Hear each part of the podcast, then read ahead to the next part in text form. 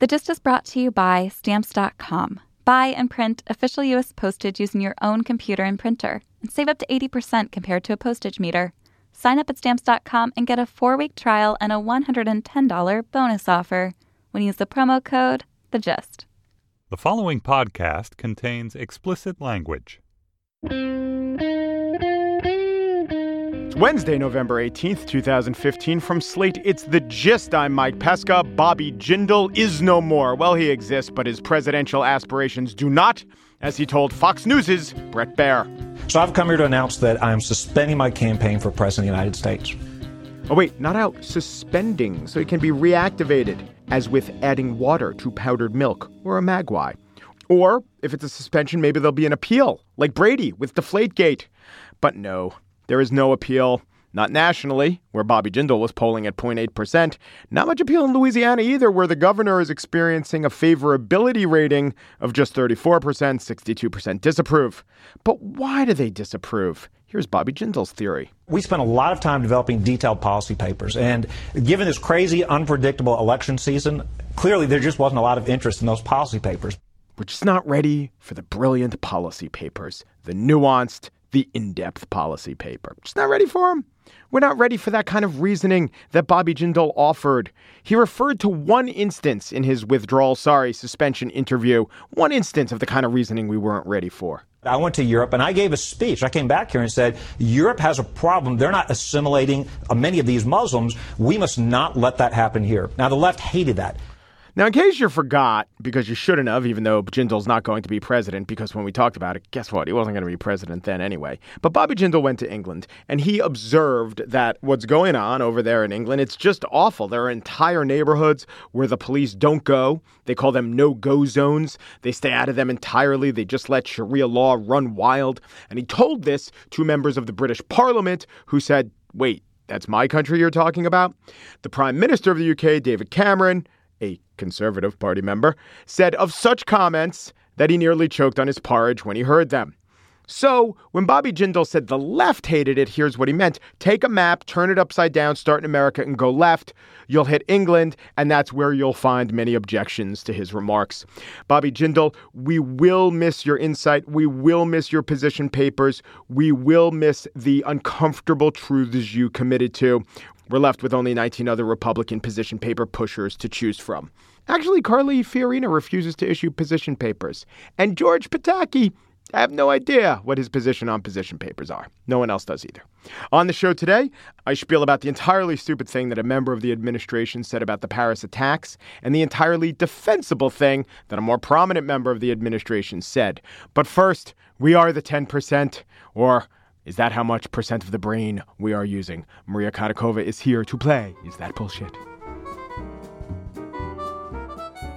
With the holidays almost here, you don't have time to go to the post office. There's parking. There's traffic. There's that one guy who always harasses you outside the post office. His name is Clive. All right, that might be personal to me. But anyway, you know the post office is going to be packed with everyone mailing their holiday gifts, avoiding Clive. So what do? I use Stamps.com instead. With Stamps.com, you can avoid all the hassle of going to the post office, the Clive-esque hassle. During the holiday season, it's terrible. Everything you can do at the post office, you can do right from your desk. You can buy and print official U.S. postage using your own computer and printer. You can print postage for any letter or package the instant you need it. And then the mailman picks it up. And you can have that conversation. Does that guy Clive bother you? Yeah, I know. That's why I like walking the route instead of being at the post office. But Stamps.com is so easy. It's so convenient. And right now, we have a special offer for you, listeners of The Gist. Sorry I yelled there. Clive gets to me.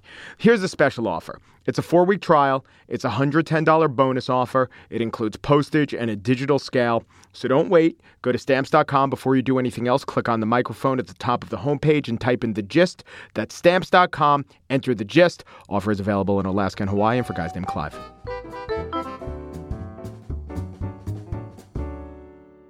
So growing up, I think the two biggest scientific facts that were cited to me in life were, one, you know, if you fan yourself, you just make yourself hotter. And two, you know, we only use 10% of our brains. I'm beginning to think that Fanning thing is untrue. But what percent of our brains do we use? Can we ever really know? Because if we really only use 10% of our brains, maybe the answer to the question lies in the other 90%. Well, here, an author, a thinker, the author of The Confidence Game and Mastermind, How to Think Like Sherlock Holmes, who may have used, 11% of his brain, is Maria Konnikova. Hello, Maria. Hello, Mike. Where did it come from, this old wives' tale, or at least common thought that we only use 10% of our brains? That is an excellent question. And as far as we know, this came from a misquotation of William James. Wow, good answer. Yeah, so William James, in his book Energies of Man, which I happen to have in front of me, has a paragraph that reads, "Everyone is familiar with the phenomenon of feeling more or less alive on different days. Everyone knows on any given day that there are energies slumbering in him, which the incitements of that day do not call forth, but which he might display if these were greater. Compared with what we ought to be, we are only half awake. Our fires are dampened. Our drafts are checked. We are making use of only a small part of our possible mental and physical resources." Wow, so that's an interesting quote, because if you read it, yes, it is a misquotation to say we only use 10% of our brain, but he's not even talking about mental capacity. Exactly. It's about energy. It's talking about mental energies. Yeah. Exactly. But so what happened was, in the very famous Dale Carnegie, How to Win Friends and Influence People, there was a foreword, and in that foreword, William James was quoted as saying that we only use about 10% of our mental capacities, which was a complete misquotation of this paragraph. And a lot of people think that that's where the myth originated, because that book was obviously a huge bestseller. And it's been so sticky. There's some recent survey data, actually, that shows that in 2012, school teachers were surveyed in 2 different countries. 48% in Britain believed that we only use 10% of our brains, and 46% in the Netherlands. And in 2013, there was a U.S. study that showed that 65% of the U.S. population believes that we only use 10% of our brain. So that's 65% not using all of their noodles. But, okay, what does it even mean, the percent of a brain we use? Is that even, if James didn't come up with this idea, would we even think of parts of our brain being underused, and how would one even test that? Well, we might think about it early on in the days of brain science. So, for instance, when Wilder Penfield, who was one of the first neurosurgeons to perform open brain surgery, when he worked with his subjects, he noticed that if he touched certain parts of the brain, certain things would happen. Sometimes they'd smell things, sometimes their arm would move, sometimes sudden memories would come back. And he started doing this whenever he was doing open brain surgery. He'd start poking people's brains and seeing what happened. Science, but he also would charge 75 cents admission. Every poke, yep. And he found that there was a big part of the brain where he could poke it anywhere and nothing happened, and he called it the silent cortex. We now know that the silent cortex isn't silent, that it actually does tons of stuff. It just doesn't do something as easily observable as, hi, my leg just kicked up.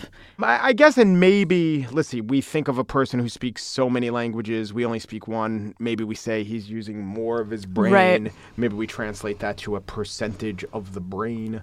Is there any science? Is there any actual coming close to a real number, if not a real concept of the percent of our brain we use? Yes, there is, actually. And the real science says that we use 100% of our brain. Oh, that's good. Yeah, yeah. So there's a very clear number on that. There's no silent cortex. There's no appendix of the brain. Cavemen we used to use. There's no appendix of the brain. Now, there are parts of the brain that we're not quite sure what they do. Yeah. It's probably accurate to say that we know 10% or even less about what the brain does, which doesn't mean that we're only using 10% of our brain. Right. When you're looking at fMRI studies of even very simple tasks, you see brain activity and blood flow everywhere. Even when we're sleeping, you can see that the brain is working. At any given time, we might not be using all of our brain. Mm-hmm. So, for instance, when doing The Gist, I probably use about 5%, give or take. Yeah. We use 100% of our brain. It's not the case that you could remove some brain tissue and have a person be entirely unaffected.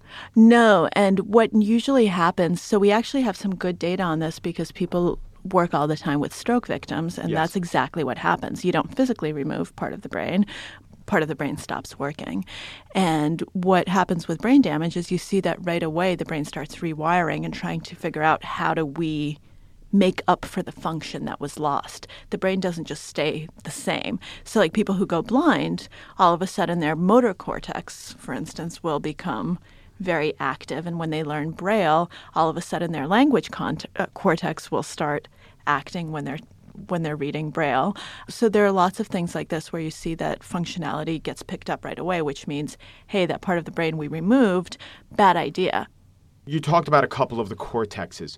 In which of the many cortices is the area where we understand that the plural of cortex is cortices? Probably we're talking about the prefrontal cortex, the occipital cortex where I'm hearing kind of what you're saying, and auditory processing centers, Wernicke's and Broca's areas. Those are the language processing areas. I think that those would very bureaucratic. Those would be all of these different areas. Those would be the places that would be involved. Off the top of my head, off the middle of your cortex. All right, so I think we know the answer because you've been using all 100% of your brain as you've been listening. But humans use only 10% of their brain. Is that bullshit? That is the biggest bullshit that we've had on this show for a while. All right. I like it. Blown out of the water. Maria Konnikova, author of The Confidence Game and Mastermind, How to Think Like Sherlock Holmes. She does have a PhD in psychology, so she knows her cortices. Thank you, Maria. Thank you so much, Mike.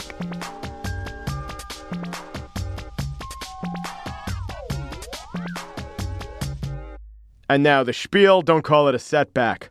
Secretary of State John Kerry said something pretty stupid yesterday. Let's listen.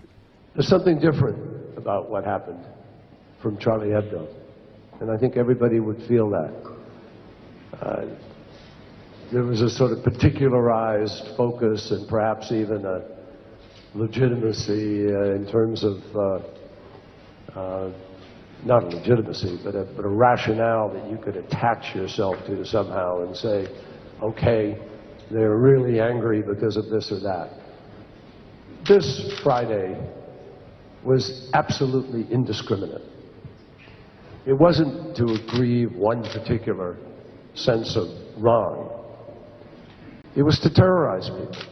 I guess what he was trying to do was to emphasize that the targets of the last attack, illegitimately though they were, had done something to offend the terrorists, which does nothing to excuse the attacks. You know what? Yeah, it was stupid.